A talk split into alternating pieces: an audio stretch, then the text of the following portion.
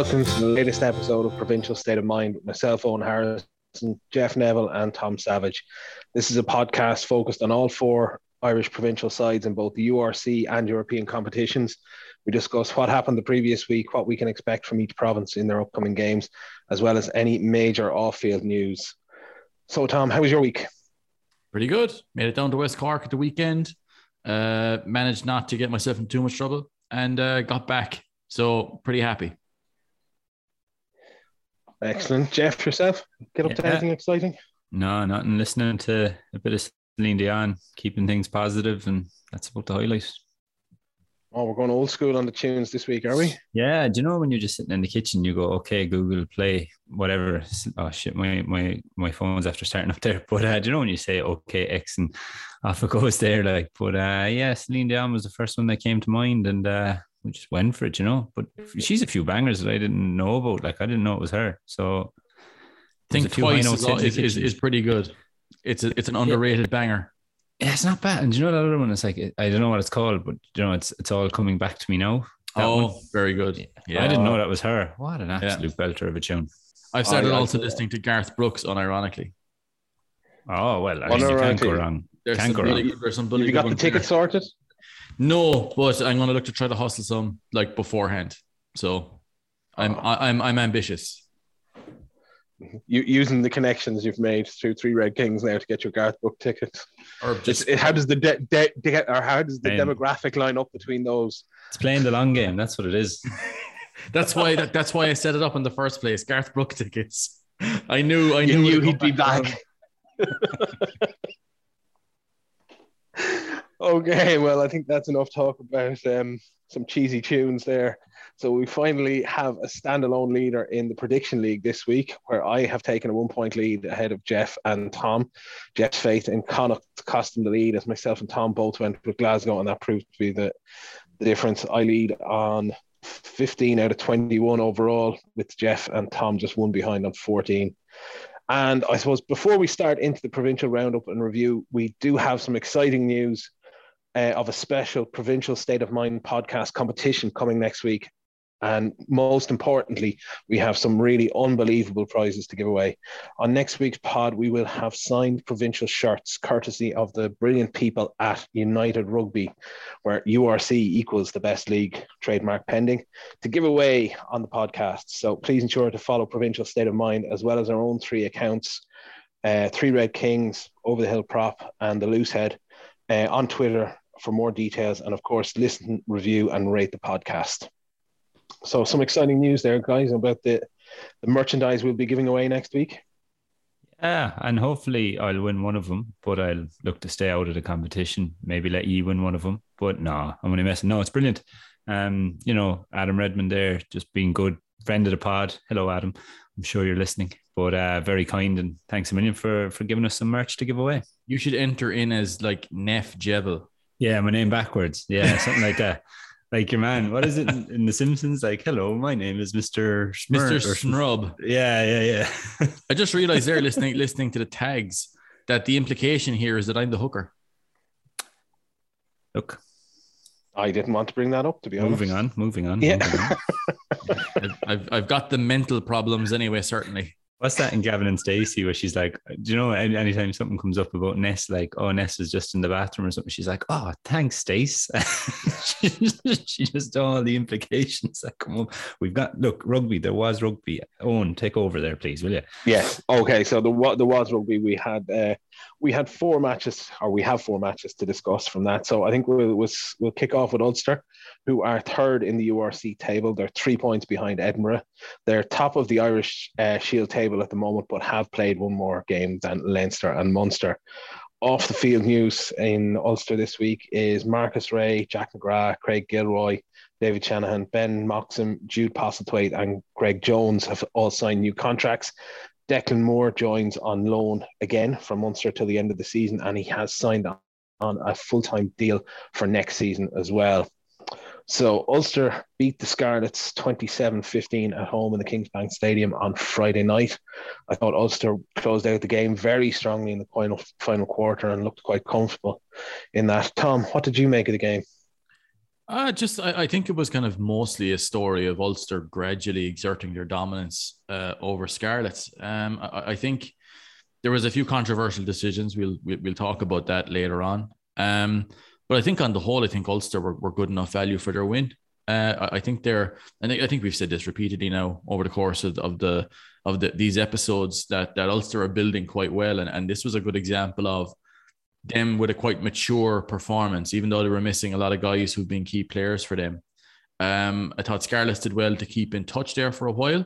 Um, but you know, looking at the way Ulster, just at the quality, the size, the power, you know, to start pulling away, I think it was just a very just classy performance. And uh, you know, I think they end up getting the bonus point win in the end. That was um, you know, I I think it's a kind of a growing sign of how well they've developed in the last couple of weeks since their kind of last, I'd say, truly disappointing loss, which would have been uh, the Connacht game in the Aviva. Uh, I think they've really just kind of gotten into a groove where they're all very comfortable with what they're doing. Yeah, I think that's fair. I think they've they've got into a situation now where, as you say, since Connacht and possibly the Ospreys results, that they've really kicked on. They've beaten Leinster, and then they've they're within the the Champions Cup. They've been they've won all four of their pool games against Northampton and Clermont.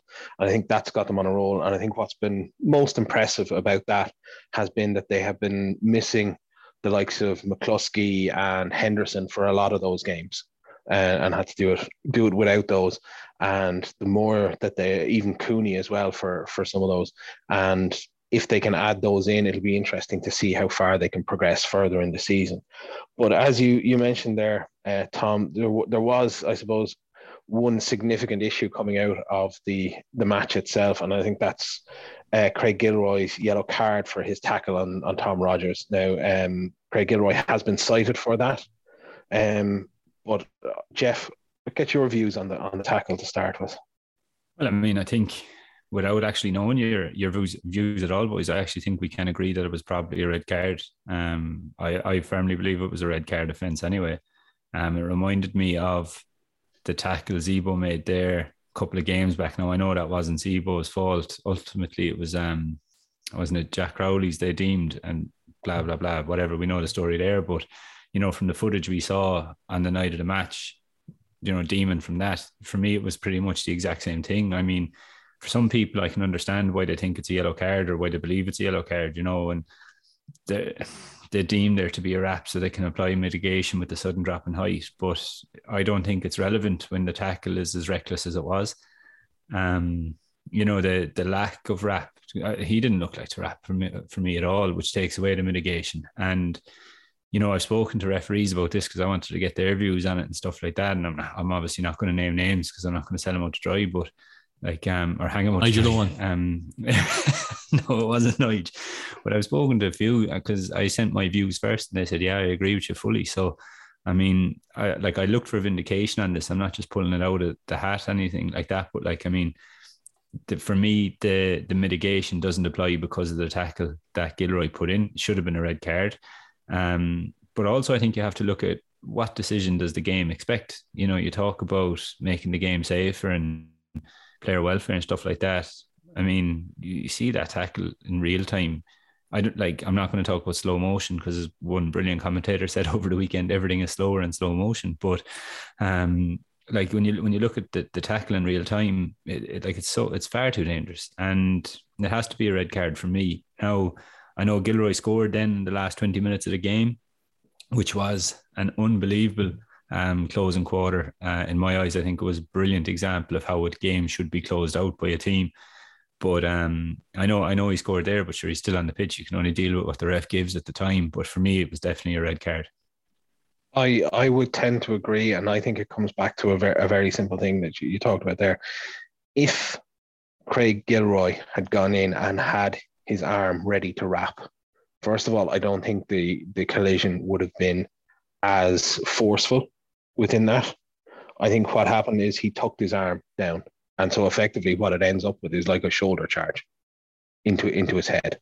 And I, I think that for me, that takes away the mitigation. But it does open up the the conversation around the high tackle framework and the referees. And I think referees will always be under some sort of pressure to make sure that the game is not ruined.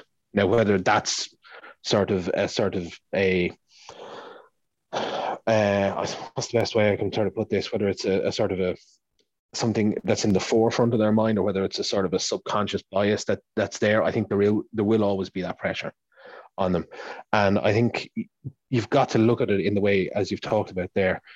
It's direct contact, shoulder straight to the head, and he's not looking to wrap the arm. And I think for for me, that's a straight red, and it was a bad decision by the referee on the night.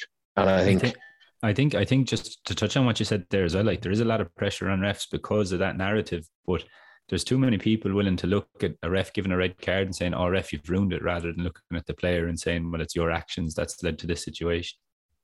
And I, I, I was actually going to follow on to that and say exactly that. I think it comes back more to the pundits, to the commentators, and even to the fans of their own teams to sort of to look at that and recognize that this is what has to be stamped out of the game.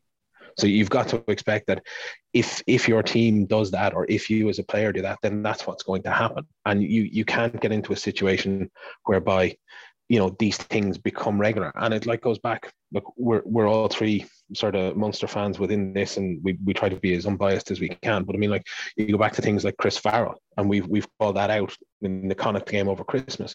That should have been a red card as well. There's to me you're you're looking at this and you've got to have the consistency. I think it doesn't look good overall where you have a number of these happening over a, over a, a, a relatively short period where you're seeing these collisions happen where they should be red cards, where they should be called out on it, and where um, it's not happening. And in some cases, the citings aren't even getting um, going through correctly because you you look go back and you go back to the case of Zebo and Crowley. Zebo gets off because he was the one who had actually he was wrapping the arm. He he I presume based on that he's wrapping the arm. There's a drop in height. He gets away with it. Crowley was he wrapping and is that the reason why he, he went there? So I think like the league has to do more. The referees have to stand up, but I think there's also something for the for the pundits and commentators to to make sure that they're in line with this as well. I think um, actually that if you look at the last couple of games, how many times have we seen referees kind of really putting a lot of weight on late height changes and the actions of a, a secondary tackler? That seems to be something that they're really putting to the forefront of their mind now when they're assessing uh, high tackle incidents. They were they were talking about it like the ref in the Ulster game. There was talking about it uh, sure, what was it? What was it? Who was refereeing in uh, Park against Ulster? Was it Adamson or somebody else? Um, whoever it was, anyway, he was uh, before the TMO kind of intervened. He was saying, "Is there not a height drop there?" And kind of looking to looking to try to mitigate it down again. Um, oh, the Zebo tackle. That yes, yeah, like they, they were talking yeah. about that too. And there was a few like like there there have been a few incidents like this in the games I've been watching where they're really putting a lot of emphasis and giving a lot of weight to late height changes. Again, I don't think they want to be red carding players, and I think they're looking at it. It does seem to be an interpretation that's come in or instructions that have been handed down, not just in the URC. I think all over the game to try and keep guys on the field as much as possible if there is extenuating circumstances. And I think they're putting a lot of weight on those height changes, especially late ones, and the actions of a secondary tackler that might mean a what would have been a legal tackle becomes an illegal tackle. But that said, I think uh, Gilroy's tackle was always illegal. so it just is kind of a moot point. Yeah. But yeah, no, it's just one of those things where I think that referees are trying to keep guys, you know, keep it 15 versus 15 if at all possible. Yeah, no, I think that that's fair. Um, next up, Ulster will play Connacht. It's one of the few games next week. Ulster have only won two of their last five URC games, but went through the Champions Cup pool undefeated. However, they did lose 36 11 to Connacht at the Aviva earlier this season. I think what we'll do, guys, is we'll move on to Connacht next and then we'll do a preview of the Ulster Connacht game. So Connacht are eighth in the URC table, but have played two more games than the six teams just below them. They're fourth in the Irish Shield, 11 points behind the leaders, Ulster. Uh, in off the field news, Denis Buckley made his return from long term injury at the weekend, and it was announced that Josh Murphy has agreed to join Connacht from Leinster on a two year deal. So Connacht lost 42-20 against Glasgow at the sports ground on Saturday. Glasgow move up to second in the URC table with that win. Um, Tom, what did you make of the game? Um, I, I watched the vast majority of this game. I was sat in a hotel room and I was watching it. And the big takeaway I took watching the game was is that Connacht's energy was all over the place. I think Andy Friend has mentioned that afterwards. Um, that they so like they miss Jack Carty so much. He is such a colossal player for their in, entire identity on field, the way that they play, the way that they approach the game. With Jack Carty there, they're just a different beast. And the uh, just how things just didn't work for them. Like, like again, I think Connacht this year have had some nice moments in games. They've played some nice rugby. They just couldn't really get any of that going in this game. And like they had guys missing, but Glasgow had guys missing too. I think it was more of a, a stronger Glasgow selection, I think, relatively speaking. But it was a very, very disappointing loss. And, and, this is something I think that has, it's kind of been like we were kind of thinking the same there last week, Owen, that like that this kind of has been coming, like where a loss like this has been kind of building for a while. Like Connacht are on a very bad run now at the moment. They think they've lost, they've, they've only won two out of seven out of their last seven games. And this is a very tough game for them coming up now at the weekend against Ulster. And like thing there that you just said kind of put a kind of worry into the back of my head there that like you look at they've got two games played more than the guys beneath them. And those South African sides, once they start getting teams down to uh, South Africa coming up and in the, the second half of the season, are going to start putting wins on those teams. And all of a sudden, it could get very, very sticky for Connacht next season with regards to even Champions Cup qualification. It can get very difficult very quick. And I think over the last couple of months, we've kind of, you can kind of sleepwalk your way into that where you think, oh, yeah, that's not a bother. But like there's tours to South Africa have to happen yet. And they're going to be very difficult. And you can see those South African teams picking up big wins. And all of a sudden, if you're in a position like Connacht at the moment, I think is pretty precarious they need to start pulling it back around. And like you look at some of their lineup and scrum work there last week or last weekend, just not good enough. And yeah, they're missing guys. They're like they're they're they're missing a few front row guys in particular. But to lose a game at home like that in the manner they did, just incredibly disappointing. And it's not really what Connacht have been about this season so far for the most part, even though they have lost quite a lot of games.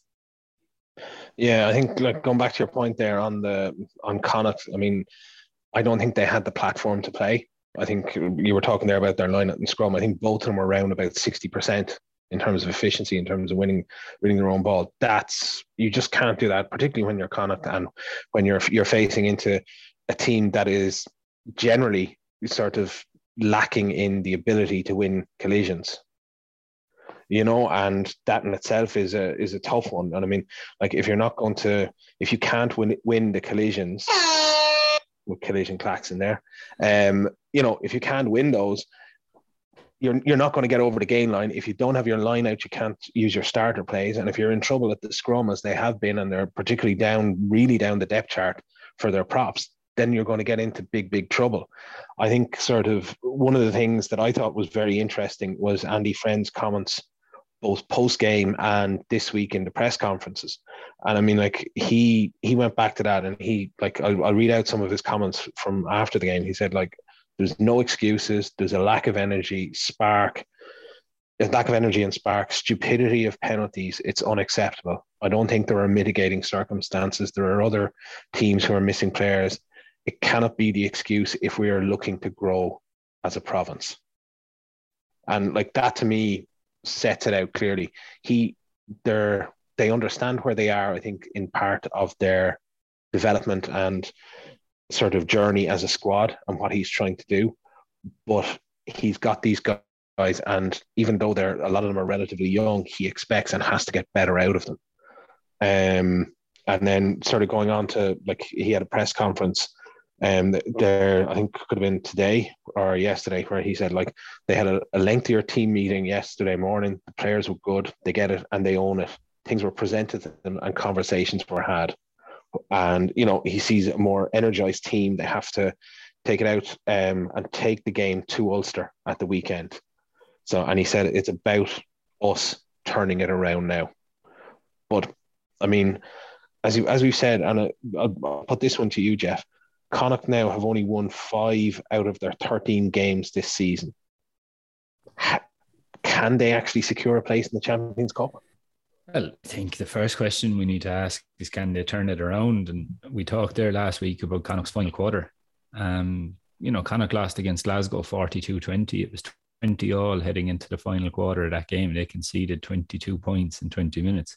So if you're conceding, if you're if you're losing to the clock in terms of points, you're all, like you're obviously going to struggle. But can Connacht turn it around? I think they like maybe it's my heart talking more than my head, but I absolutely think they can, and I think they have the coaching set up. I think they have like yeah, maybe not the the strength and depth that other provinces and, and teams enjoy, but I certainly think that they have the manpower there in order to turn it around.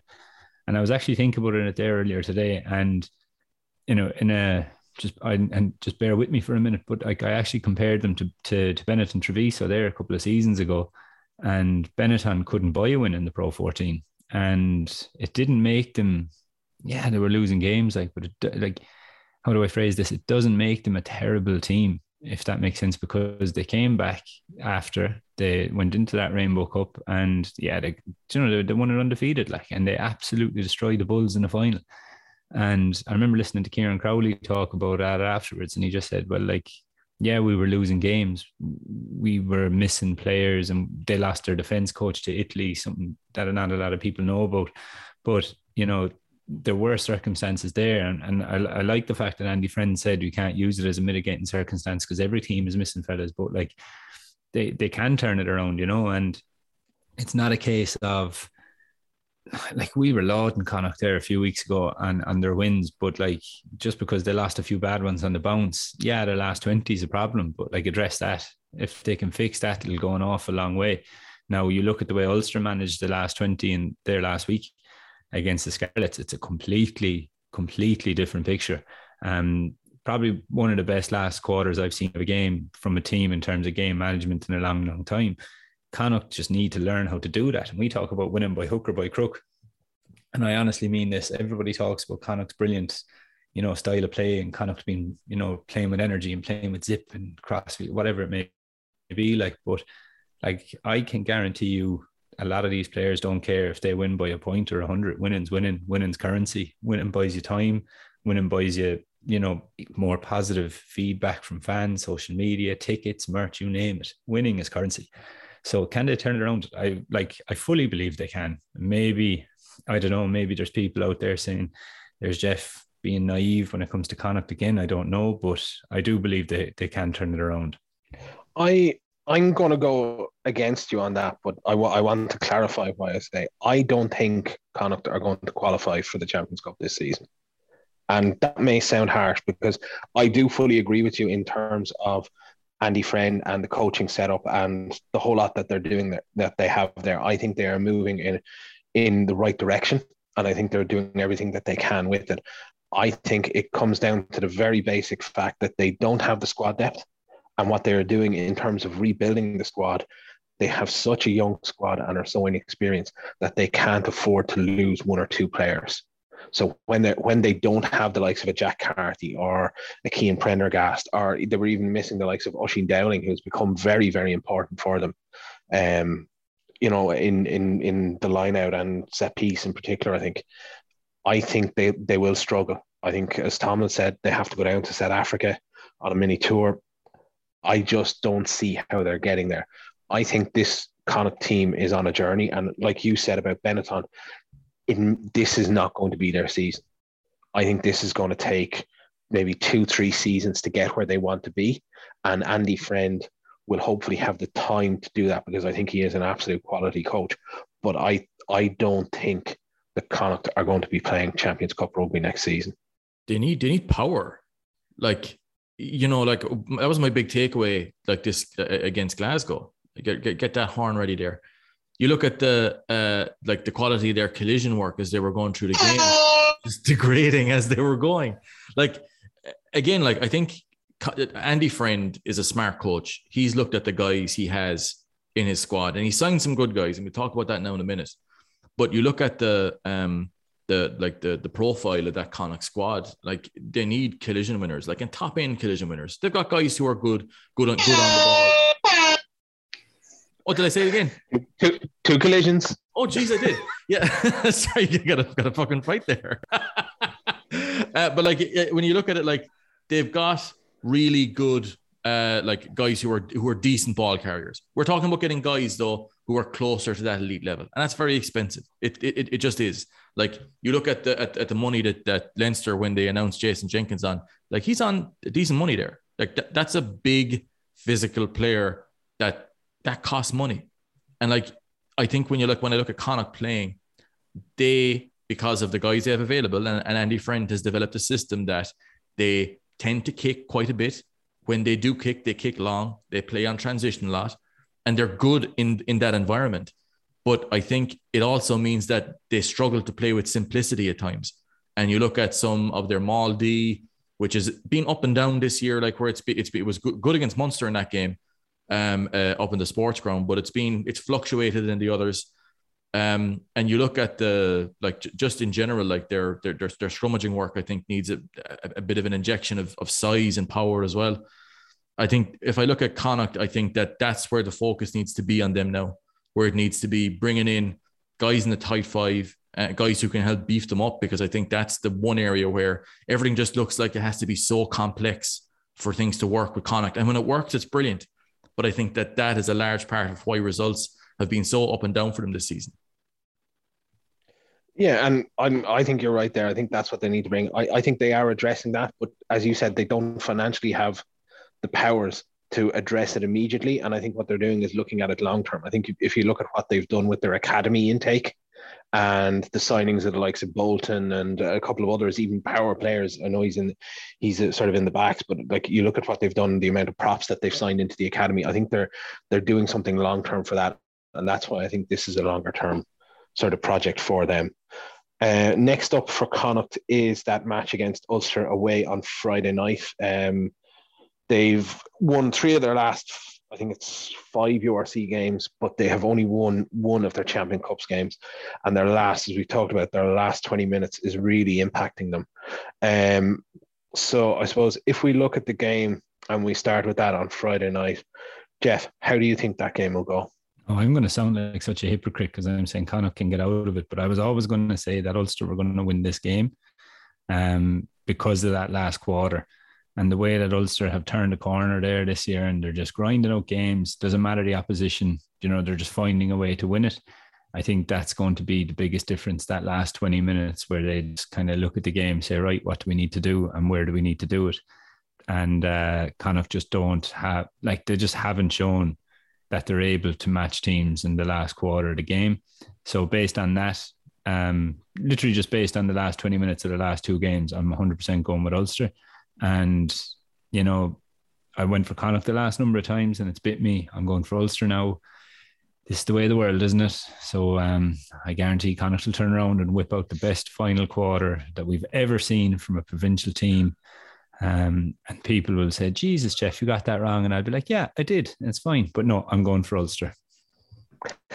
I am going to join you for Ulster, but I think there are a couple of things that could come into it. I think one of them could be if there are any players released back from the Six Nation squad.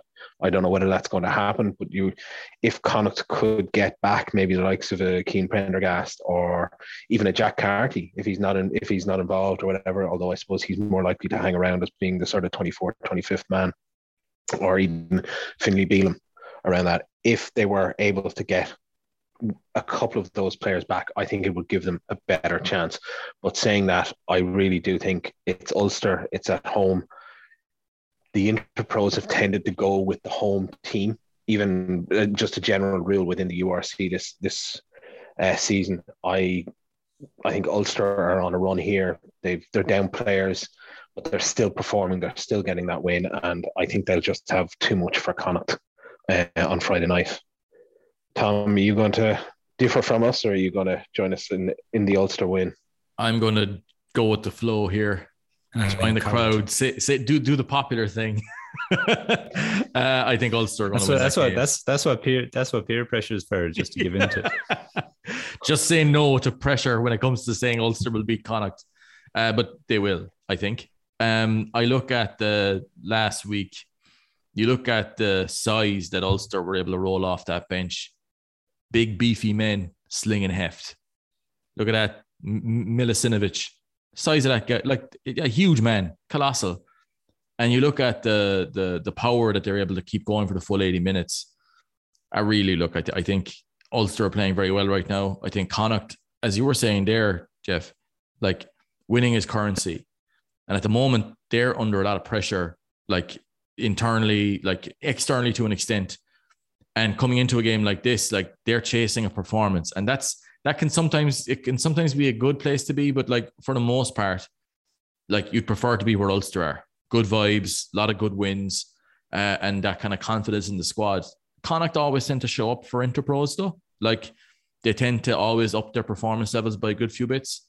But uh, I just think Ulster are in too good a place right now. And I think with Duane Vermeulen, what he's brought to them has been like quality, like, you know, as an actual player has been quality. But there seems to be a bit of steel about him where there's not as much of a, of a fluctuation in performance that Ulster would have had prior to his arrival um, and him settling in. I, I think that Ulster are in a way better place at the moment. And I think that they'll beat Connacht, and I'd say they could do it fairly comfortably as well.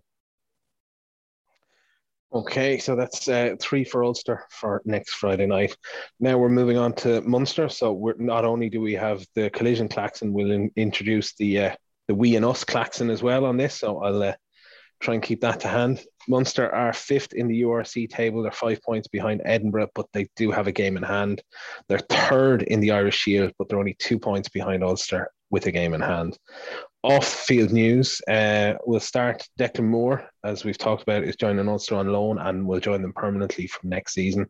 Tom Ahern and Liam O'Connor picked up injuries at the weekend.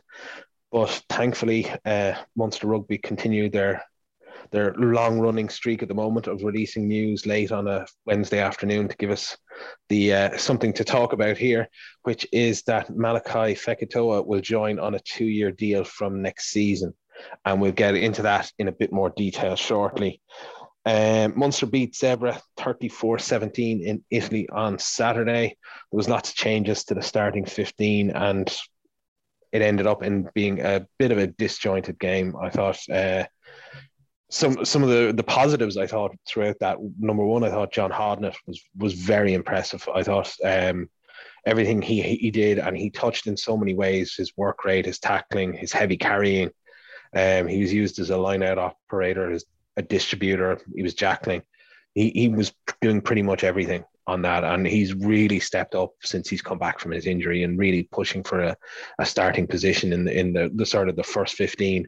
And the other interesting one I thought was Chris Farrell when he came on, looked very good in that sort of 12 role. They they moved him inside to 12 and he was very effective from that. Jeff, what did you make of the game?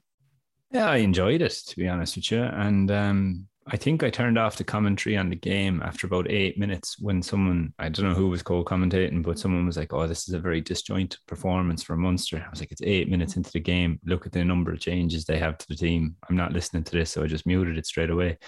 But I don't think it was ever going to be like, and it wasn't, it was never going to be a flash game where you had team running in 10 tries. And I know it was against Zebre, who aren't exactly going great guns at the moment, but it was about getting guys time getting how they getting to see how they're gelling into the framework, getting to see what they can do, getting the minutes under the belt. Um, like it was always going to be disjointed, hundred percent. Like it absolutely was.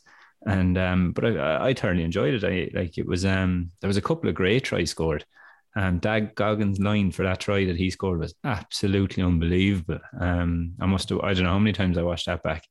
And then there was the try out wide, the last pass from Liam Coombes, just a little out and in to give the pass, set it away. I mean, you've guys there now that aren't actually playing all that much rugby, but they're still performing like that. And, you know, they're doing the basics really well, like squaring a hip before giving that pass, you know. So it's quality to see. Um, in terms of disjointed, no, like I'm not buying it to be honest with you. Um, I felt they were very, very good. And like you, John Hodnett. I mean, every time I watch him, I'm just falling in love more and more and more. And it kind of reminds me a bit of when kind of maybe about four or five years ago, um, watching Nick Timoney and everything he did in terms of his role, like basics, when he's on the ball, when he's off the ball, like everything he's doing is just technically perfect. A bit like Caelan Doris, I suppose. And I know that's a big um, comparison at the moment between John Hodnett and Caelan Doris, but I'm just talking about the fact that you'll never really, you'll never actually see Caelan Doris make an error. Like he's just so good at the basics. It's incredible. And it's the same with John Hadnett. Um, I just like, I sorry, John Hadnett. I, I don't know how you pronounce it in, in Cork or around the place. In Limerick, we'd say John Hadnett and we'd leave it at that. But like, I, I just think the way he's performing lately, like he's getting minutes and what he's doing with those minutes is absolutely brilliant. Um, you know, and we, and we talked there about the Leinster game, and I know we'll get to it, but we talked about it last week. And you, are seeing fellas getting minutes that they don't, that they're not getting this season um, and that they have to make the most of them. That's what exactly what John Hadnett's doing. It's very quickly like the loose heads very quickly turning into a John Hadnett fan club, and all's welcome. It's okay. Come on board. Like there's plenty of room. Um, and I felt as well that you know, alongside that performance, you know, seeing all the, the rest of the young guys coming on, but seeing Alex Kendellen come on, he's another guy that we talked about an awful lot in this pod before. Um, had a great game absolutely brilliant when he came on. Um, Hearn was brilliant when he came on. Uh, Chris Farrell again, just the way he guided the game when he came on. I felt Jake Flannery was very good at ten. Um, for like you actually mentioned him last week, and you said um you hoped he was getting game time because of you know previous instances that happened in the season. But like he came on, he did brilliant. And uh, yeah, you can talk about disjointed all you want, but it's going to be. It's hundred percent going to be. But like still a good win, bonus point win away from home. I I thoroughly the game now, I must say. And I didn't, and I didn't get the klaxon once. I'd like to point out there. That, that that will be noted for future reference. One of the things you did mention there, I thought it was um, very um, poignant, was the Dan Goggin try, where I think he came back onto the the the line and looked at the space behind the line out. Yeah. And I think it's it's something that Munster actually targeted. I think it was John Hadnett had a great break. Um, in off a line out again around midfield where he was able to attack that space in behind. He was able to take a pass and then just do a little sidestep and straight back in and make the breakdown by the by the yeah, touchline. I, I, think it was something. I think it was a bit of homework probably done by Munster now in the week building up to the game that they probably saw. Like they probably saw that Zebre offset piece, like offline out, probably just fold very quickly and there's space in behind and to be honest with you, Dan Goggin's try, yeah, like it was brilliant and it was a great line by Dan and everything like that. But I imagine there was probably a couple of analysts up in the stand watching that with a smile on their face, thinking that's the homework we did during the week now paying off, you know. So it's never it's never just uh, you know, like a set piece doesn't just work because it's a nice looking set piece. There's homework gone into that too, you know. So um overall, no, I, I thoroughly enjoyed it. Um you know, I felt ah sure. Look, I've, I've said it. I've said it already. Like I felt everybody did very well in a in a you know it can be it can be tough to have different halfback combinations um like different front row like everything everything and even the 10 is connecting to a different 12 to a different 9 to a different 8 the whole way across I, I just felt it was a very people say disjointed game but I felt they did very well considering the number of changes yeah, and look, I, I think that that's fair enough. It you you're not going to get a perfect performance with that that many changes into the starting fifteen, and then even during the game itself. As um as you say, look, I'm I'm a Jake Flannery fan. I thought he did quite well when he came on. He you can quite happy showed some really nice touches at times there. Tom, what what did you take from the game itself? Well, my beloved monster. Um, um, I yeah, look, it, it was definitely like janky, disjointed, a lot of new combinations, a lot of guys coming in hadn't played rugby for a long time. Uh, experience wise, if you look at the number of test caps that Munster had on the field, was 25 in total. You look at uh, Connacht had something like 84. Uh, Leinster had 200 and something. Ulster had a good good amount as well uh, and like 10 of those 25 caps, test caps belong to Chris Farrell. So like you look at the guys that that Munster had out there, a couple of experienced guys who played a lot of games for Munster as well, don't get me wrong. But you look at the young fellas who were there, the young new combinations, uh, new halfback combination. Jake Dick Flannery's first start, I think, certainly this season at 10. He was playing for Shannon last week. Like you look at these guys coming in and and like it, it, it was not a, a great performance, I wouldn't say, but it was a, a lot of good moments, some nicely taken tries. And the, large parts of the game kind of swung back and forward. There was a lot of mistakes, you know, there was a lot of handling errors. And like Jake Flannery's out there trying to play. Uh, and again, like you look at some of the passes didn't go to hand, a few errors, a few lines not run. But that's the kind of stuff that you'd expect for young fellas coming in getting minutes. Like you look at at the the team they put out. Like Matt Gallagher, first game in a long time. Uh, Liam Coombes' first game for at, at Munsters for God a number of months. Dan Goggin's first appearance of the season, I think. Um, Calvin Nash back from injury. Shane Daly again, he's been in and out of the team. Neil Cronin's been in and out of the team. He hasn't featured for a long time as well. Like that's the kind of stuff that leads to little bitty moments in the game, but you take the win. Like Munster looking at that, and like they'll be happy enough with that. That first try that they scored was really nicely taken. Jack Crowley, I felt, did very well with his kind of ten minute uh, uh, interlude he had in, in both halves. Uh, John Hodden, I thought, was superb. Jake Flannery will learn from this game. Like this will be a very valuable game for him in the long term. Uh, and I think that Diarmuid Barron showed well. Uh, like it's the kind of game that a lot of these young lads need to build minutes and to build experience and to, to build up their profile as players. And again, like you, you, you can say that like there was a lot of mistakes and turnovers, and Zebre I thought played relatively well. But I, again, I just think that um, that'll be a very valuable game for Munster. And look, at the end of the day, like they got their bonus point win, which is like that's the main thing coming out of this game. Like if they'd come away with just a regular garden win, that would have been a failure. But to get the win, uh, to do the business that way, I thought was just very good and and exactly what they needed to do. And it's not a game that people will think about too much come the end of the season, but it'll be valuable all the same. Those five, like that five points was exactly what Munster needed in the moment. And they backed the young fellas to go and get it, and they did. Yeah, and I, I suppose we'll switch over now to the, the sort of the the announcement this afternoon of uh, Fekitoa on a two year deal, and I suppose it does. It, there's a couple of things. It's great news to see a player of that quality coming in, but I, I suppose it also points to Damien de Allende leaving, which I suppose won't come as a, a, major surprise to anyone. But what can Fekitoa bring to, to Munster? Tom, I'll, I'll start with you on that. Uh, I think Fekitoa, you look at, I think 85% of his starts in his career have been at outside centre. Um, and you look, he, he can certainly play 12 as well. He can play winger too. Like the question is, has he been signed to play at outside centre? Uh, and if so, does that mean that Chris Farrell will be moving to a kind of an inside centre style role uh, a little bit more permanently? Um, we'll have to wait and see. But what we know about Malachi Fekitoa is is that he has a few injury issues. He hasn't featured much for Wasps this e- or this season. But I look at someone his, managed to still work it in, huh? I thought I was done with that with that name, but apparently here we are back again. Um, I think that Fekitoa uh, is the exact type of guy you'd sign if you were looking to play a more on-ball, possession-based attacking game. Uh, he is not as complete a player as Damien de Allende. Damien de Allende is like uh, his all around game, I think, is probably one of the best, well, is one of the best midfielders in the game. Malachi Fekitoa is a more offensively based player. I think, and I think we spoke about it on this podcast a, a number of times, uh, that, that Munster, if you're looking at the type of player profile that they will be looking to get in, it's a power winger for me. It's something that they've been needing for some time and uh, they need beefing up in the front row. And I, I, think they're not fully done with the business there either.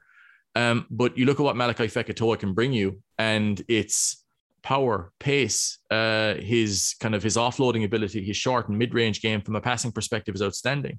Uh, he is a guy who you can imagine linking up with the likes of a Simon Zebo, how good he could be in that regard. But again, we spoke recently enough about Munster's work on transition about how it hasn't been great this season, how it's been middling, we'll say, and how it's kind of it's it's shown itself more against teams who kick to Munster quite a bit. Uh, I think Malachi Fekitoa from next season, especially if he's played in that kind of outside center again, because a lot of outside centers these days they can look a lot like wingers to, to, to in the way that they're used. I think that him in that Munster backfield or close to it can be an incredibly dangerous player that can really beef up what Munster want to do on transition. And I think that's something that uh, when you look at him being brought in, uh, it bodes quite well for what I think Munster will be looking to do from an offensive perspective from next season. Now it just needs an attacking coach to bring it all together. Yeah, Jeff, do you have any thoughts on Fekitoa joining? Um, brilliant signing, like um, absolutely brilliant signing. And I remember talking to Ian Costello there a couple of years ago back when he was still over at Wasps, and he was full of praise for him. He was full of praise for the work he put into his defensive setup to make sure that he was getting like into the system and making sure that he was kind of tuned in that bit more and it, it, like it all came to fruition. Like I don't I don't know if you remember, but it was a Wasp game a couple of, about two seasons ago, and Fekitoa was set. You can see set ready on the line, gets up, textbook tackle, and absolutely melts the ball carrier. And it was a result of just what Ian Costello was talking about. So I mean, if Munster think, or if Munster fans think that they've signed a player that thinks he's the full package and you know is ready to go, like Fekitoa, from what I took from talking to Ian Costello, is a very good player, but one that's constantly working on his own game and constantly looking to get better. So I'm very excited by it, to be honest with you. Yeah, and I, I think I join you in that in, in terms of I think he's he's proven quality. As Tom mentioned, he maybe has some injury uh, history there that um, that may cause some concern. But look, when, when he is fit and when he is playing, he's top quality. And as you said, Ian Costello is there, would know him inside out, and would would be able to give such a, a, a, valuable insight into that for them. So I, I think he'd be a major addition to, to Munster next season. Next up for Munster, they have no game this week, but uh, they're away to Glasgow the following week. So that brings us to Leinster, who are fourth in the URC table. They're four points behind Edinburgh with a game in hand. They're second now in the Irish Shield, one point behind Ulster with a game in hand. Off field news is Josh Murphy, as we have said, is joining Connacht at the end of the season on a two year deal. And Will Connors unfortunately picked up another injury and is expected to be out for a few weeks. Um, the game at the weekend then with Cardiff, Leinster lost 29 27 with the last kick of the game deciding the result. Or if you're part of Welsh Twitter, it was the tunnel, which was the big talking point. Um, I think it was a a, a very uh, interesting game from a Leinster point of view. I think that you know they they had some good periods within it, but there was there was also quite a few things that the coaches uh, won't have been too happy with. So, Jeff, what did what did you make of the game and and how how Leinster approached it? Um, I thoroughly thoroughly enjoyed the game. I thought, like I said last week, I thought it could have been the game of the weekend, and I think it lived up to that billing. I mean, a kick to win it at the death from that far out after what was an exciting game. Um, it was just absolutely excellent. And my wife's family, big Leinster fans, and they're away at the moment. And I was on the phone to them there just after the game, and they said, "How did it go last night?" And I said, "Listen, I'm not saying this because Leinster lost, but it was an absolutely phenomenal game. Like, um, I thoroughly enjoyed it. I felt the way Cardiff dealt with Leinster's pressure um, when defending was fantastic, and it kind of took them a little while to get it. But um, Leinster were quite frantic in their defence, like they were just rushing, um, just absolutely rushing the ball carrier and just kind of swarming him. I suppose is probably the best adjective or verb I could put on it. Probably a verb is the word I was looking for, but like just the, the they really swarmed the ball carrier, made it hard for him to kind of get the ball away, any sort of offload. Um, happy to kind of stay on their feet in defence, not commit to too many rocks, and just continue that kind of that line speed and that frantic kind of we're just going to surround you, smothering defence. I felt it was very, very good from Leinster. But suddenly Cardiff then they just put a little chip in and an absolutely fantastic finish by their winger, just absolute pace to burn. Um, just kind of showed like, well, you can you can you can shoot up on us all you want, but we're going to find the space eventually, and we're going to punish you for it. And that kind of I felt was the was the catalyst for the game. I felt it really kicked off after that try, and we saw we saw a couple more scores. Um, I don't think that Leinster were probably as physical as they needed to be in order to put the game to bed. Um, you know, you know, like we talk about rugby and we talk about different frameworks and attack and defense and everything like that. At the end of the day, a lot of it's quite simple. Like if you win your um engagements when carrying ah. the ball. Yeah, no way. No, you're getting you're getting you're getting the klaxon for that. Oh, go away. I cover that very well. But if you win, if you win those situations, um, if you win sixty percent of them, you'll probably win the game. And I felt they just didn't do that. Um, they allowed Cardiff into the game then, and allowed Cardiff that bit of time to to play their own way after that try. Um, and then after that, you know, a couple of mistakes here and there which is again going to happen. We talked about the we talked about Munster being disjointed and because of the number of changes they'd coming in, like Leinster had the exact same. Cardiff maybe had a few fewer um, because maybe not as many were called up to the national team, but Um, I felt Cardiff were just, you know, I think I think they could have um, banked on that kind of experience they had as well during the the Champions Cup when they were short players against the likes of Toulouse and just going all out for it. Um, that kind of nothing to lose attitude. Let's just go out and play and enjoy ourselves and back ourselves. I felt they were excellent. Um, probably for me the game of the weekend, to be honest with you. Yeah, I, I thought there was there was there was a couple of things that I thought were very interesting in it myself. I thought number one was how Cardiff really attacked the Leinster scrum and and got a good bit of change out of it. I thought that um, I don't know how legal it was. I didn't think the camera angles were, were that great at, at times, but I, I thought Alatoa had a, a, tough day at the office um, in, in the scrum, and that may be a worry going forward for Leinster. Um, is their depth below the likes of Porter and Furlong? So when, once they go beyond that, you know, um, how how is that going to impact the rest of their season?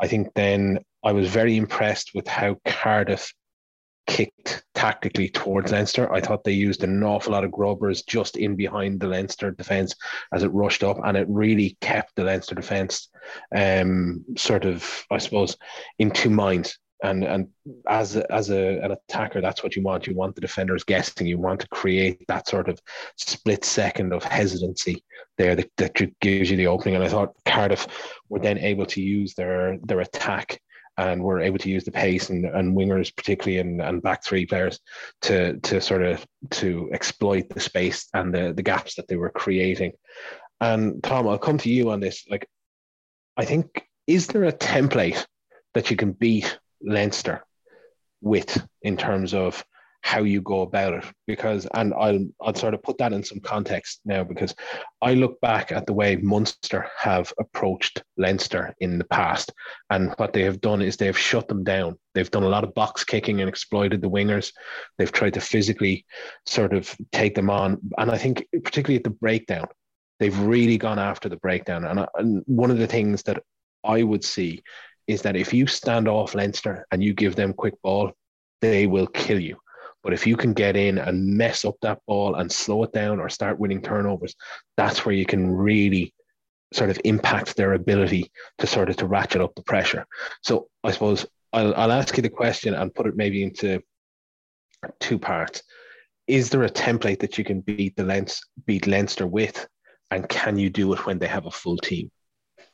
Uh, the first part of the question, um, I will answer like this: in that I think Munster um, I think maybe three seasons ago, understood intellectually how to beat Leinster, which is what Munster chose to do in those kind of games that ended up being quite tight was kick extensively to Leinster's back three, challenge them in the air, challenge the receipt of the ball, and then pressure the, the reset rucks afterwards, and then let Leinster kick the ball back to you then or go into their exit strategy if that's what they're going to do or else have them burn phases in their own half of the field where uh, eventually you, you you can get their top guys off the field guys come on then that maybe aren't at the same level and look to try to run your luck that way Munster weren't able to win those games because I think ultimately Munster didn't have the, the size and power that they needed to hurt Leinster in that regard. Saracens did. If we go back to that lockdown season in 2020, Saracens approached the quarter final in the Aviva League almost the exact same way that, that Munster did, but Saracens had the size and power to take advantage. If you look at what Cardiff did on Saturday, it was elements of the same thing, not approached in the same way, but the uh, tactical kicking that uh, you saw from uh, Jarrod Evans, I think it was, um, operated on kind of the same principle.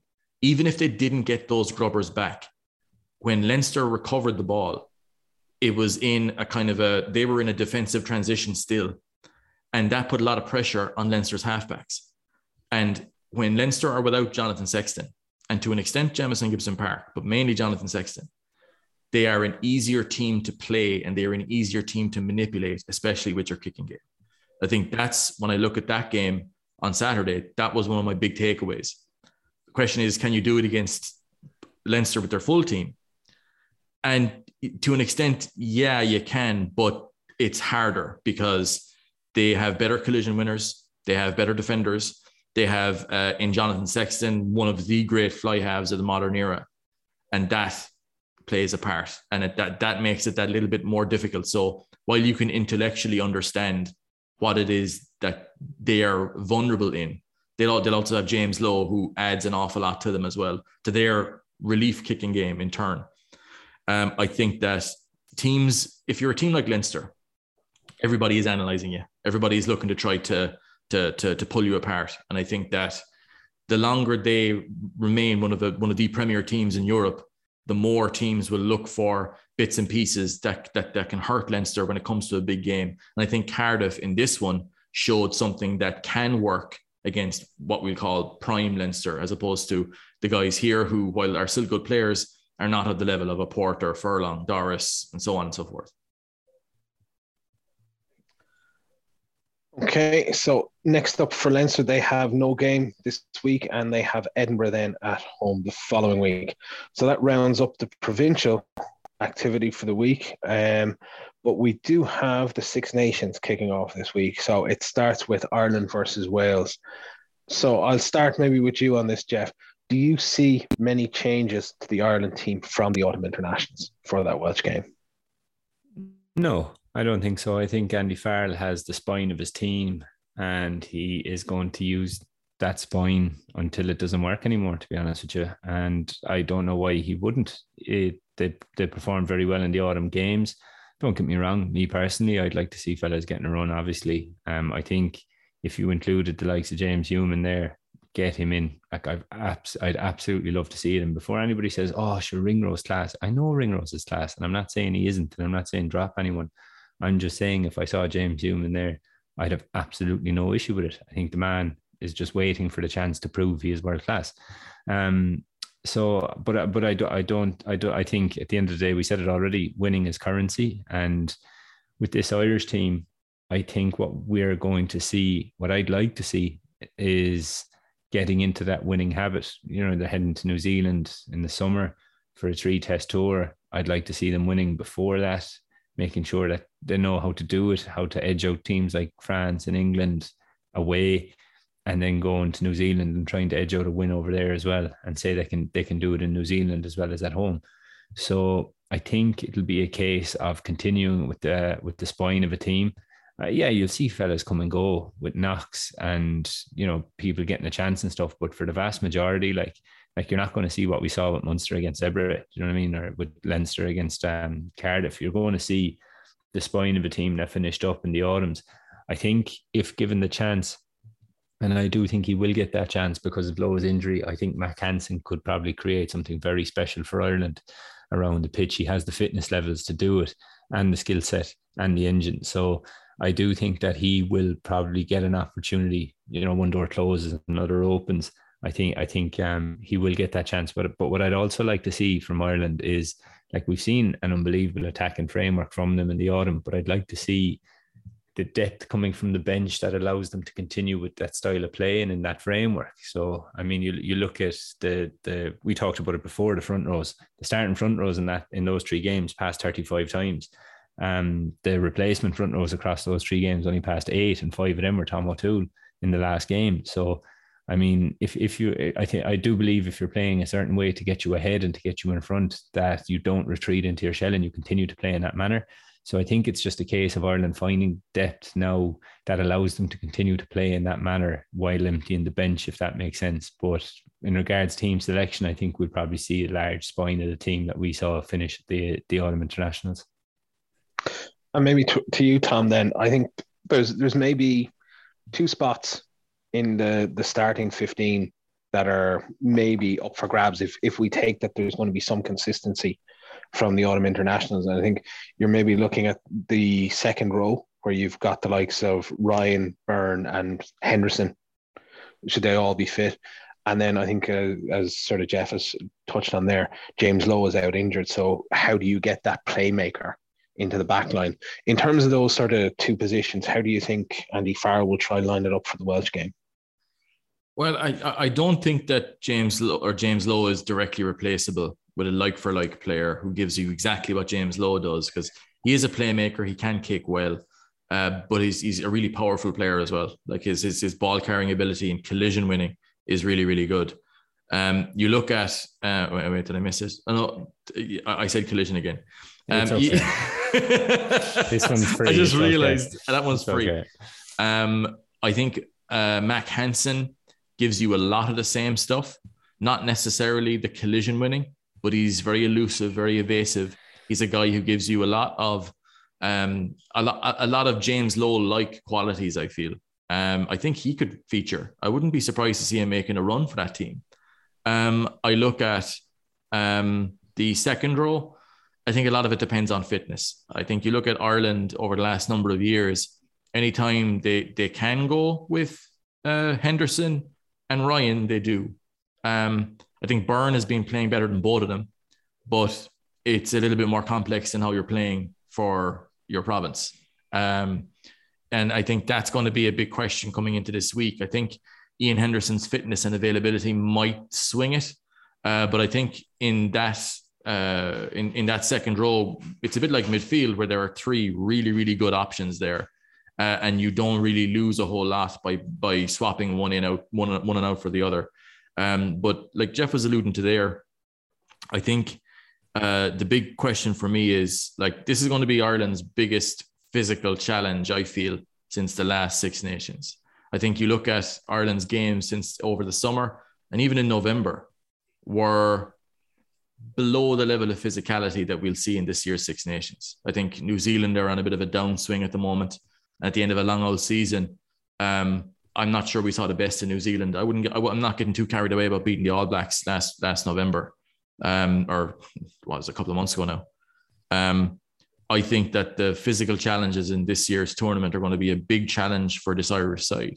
Because remember, we look at last year's Six Nations, and bar that win against uh, England at the end, that was a average enough all tournament up until that point. So that's my big takeaway here is like how do Ireland, how can how, how do they play in an environment where they've only got parity in the physical exchanges, or maybe less in against England and France? That'll be the big challenge for me.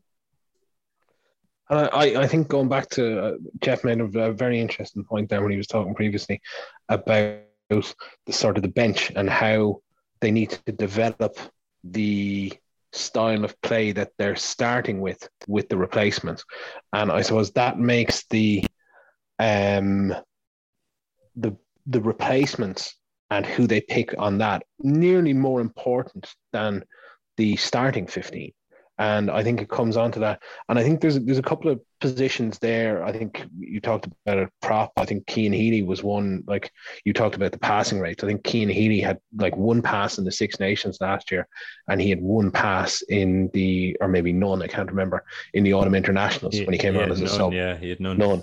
So that's one one pass in in an Irish jersey all all season.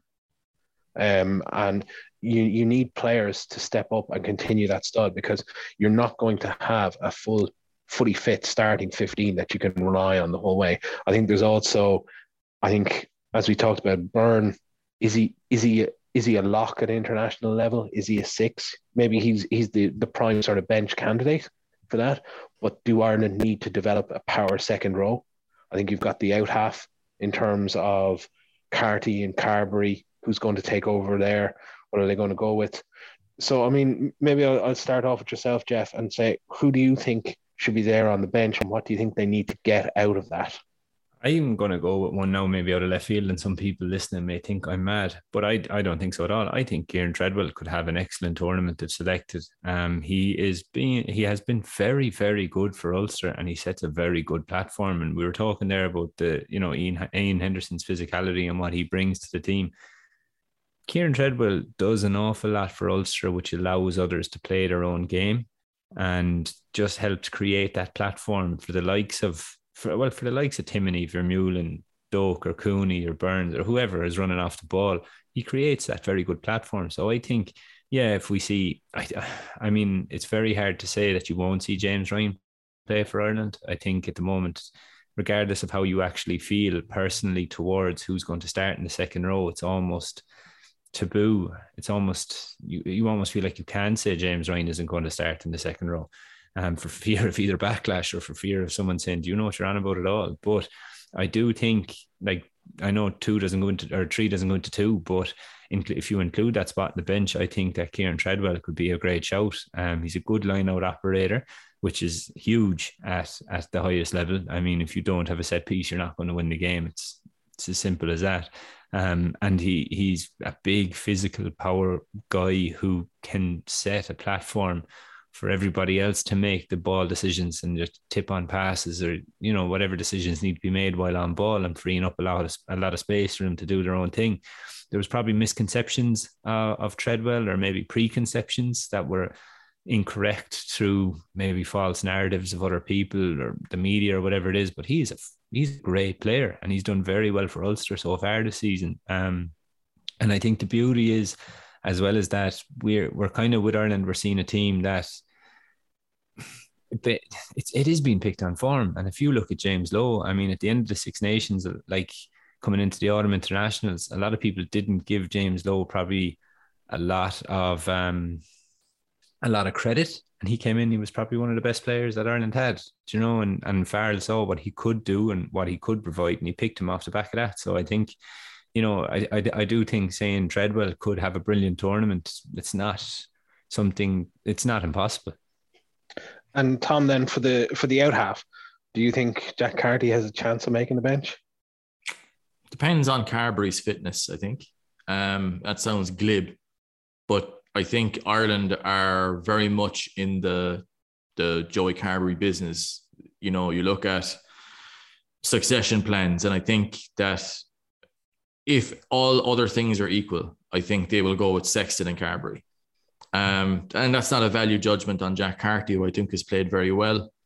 But I think he is in that kind of third guy spot at the moment that Billy Burns has had previously, that uh, Ross Byrne has been in previously, that uh, a couple of other guys have been in over the years. And I, I think if you look at what the IRFU's plans are, we can't know what they are for sure. But I think Joey Carbery is a large player, part of those plans, especially heading into 2023. Like Sexton is still the best guy there for that jersey right now, a superb player. I was saying there the other day in my own podcast about how I'd rate him in kind of the same approximate conversation as Dan Carter. Like I think Dan Carter was the better player, better athlete for sure. But you look at Joy, uh, Jonathan Sexton, what he's done over his career, astounding. Like his his impact on Ireland and Leinster has been profound.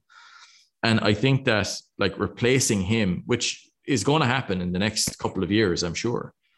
Like you would look at the guy who has been in the box seat for that for a number of seasons, and it's Joey Carbery, but he's been injured. I think if he's fit now, that's a, a, a, like something where like if he's fit and available, I can't see the IRFU or Andy Farrell even just forget about the IRFU, even Andy Farrell getting him back in there to get those minutes into him and look to try to develop him that way. That's the, like that. That's the biggest thing for Ireland. I think is the like using Sexton to the best of his ability now, but building to a stage where what if he's not available at the World Cup, which is a, a live possibility. And I think that uh, Joey Carbery is the next guy that they have identified for that. And, and while Jack Carty is a great player, I think that that will be his role here, which will be he will be the guy on the bench if uh, Joey Carbery isn't fit uh, or Joey Carbery isn't available. Yeah. And I think one of the other things that they need to figure out in this Six Nations and before they go to New Zealand is they need to find out who the number two is to uh, Hugo Keenan. I think um, I think we we know it's Mike Lowry, but I think Lowry has to start at least one of the games within this because I don't feel he can necessarily offer enough off the bench to cover positions to allow him to get onto the bench as that sort of outside back specialist cover. I think he, he covers 15.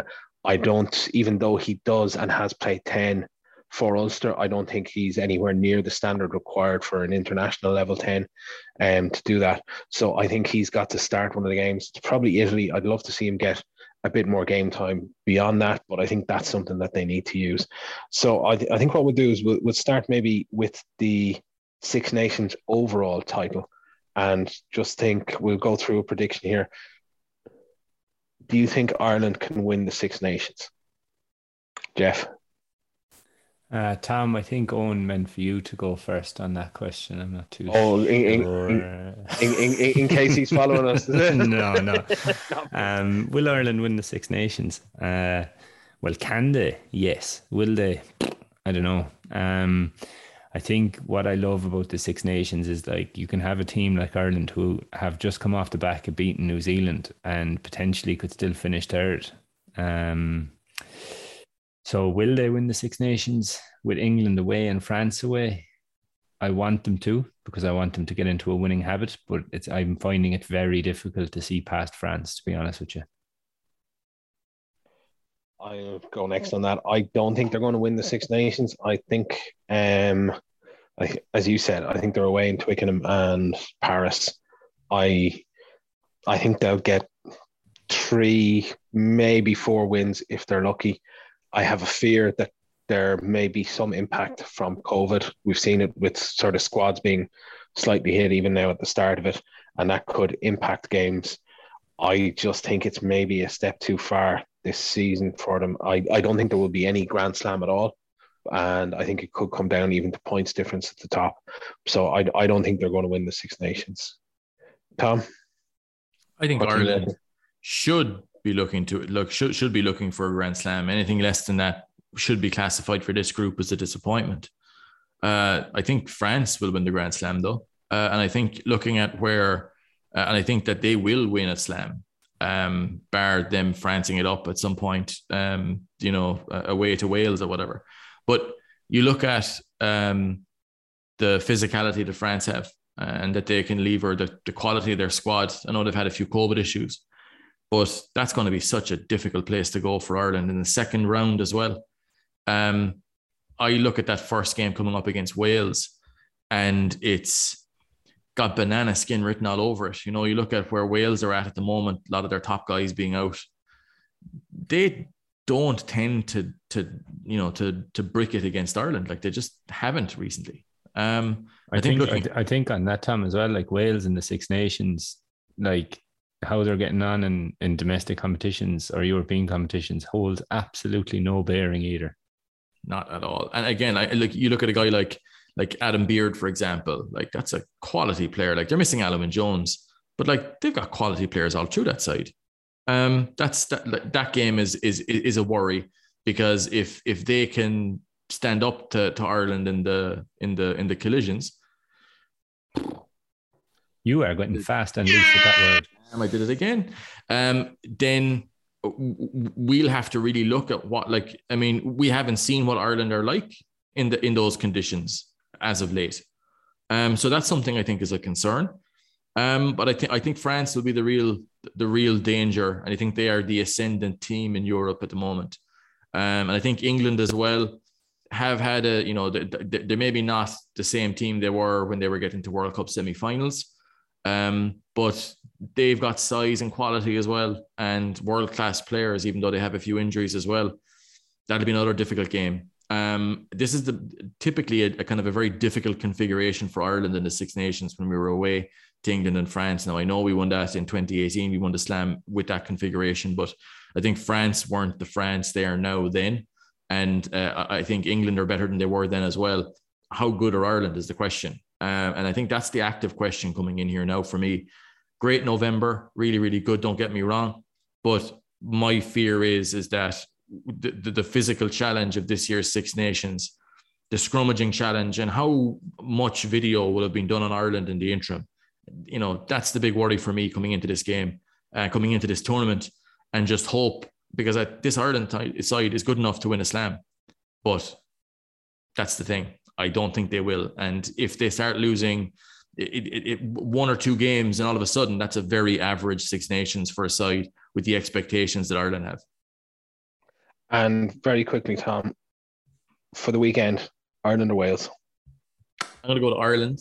Um, I, I, I think looking at the quality of the of the the, squad we have available.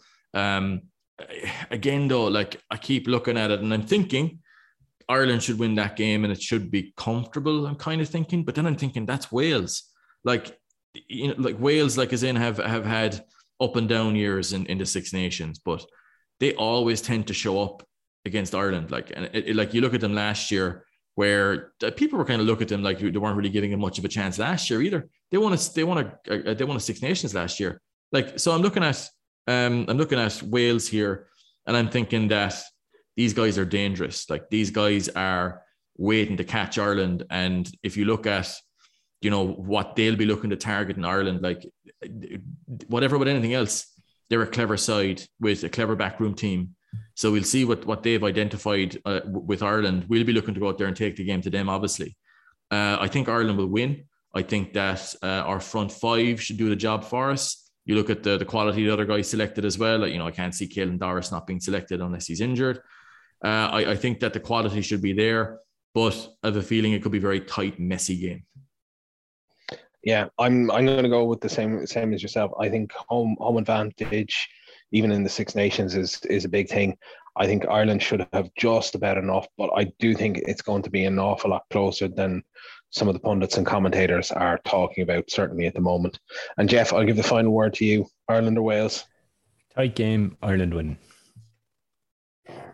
Perfect. Round it up there, folks. Thank you very much for listening to our ramblings and for you, for supporting the podcast. Please do rate and review the podcast on whatever platform you listen, as it, it really helps. Also, be sure to share the podcast on social media and give us feedback on what you'd like to hear more or less of. As we spoke about earlier on in the podcast, remember there's a big competition coming next week for signed provincial jerseys from our very good friends at the URC, who we thank. And remember, URC equals the best league. So, hope you have a good week. Your provincial team wins, and the three of us will be back next week to chat again.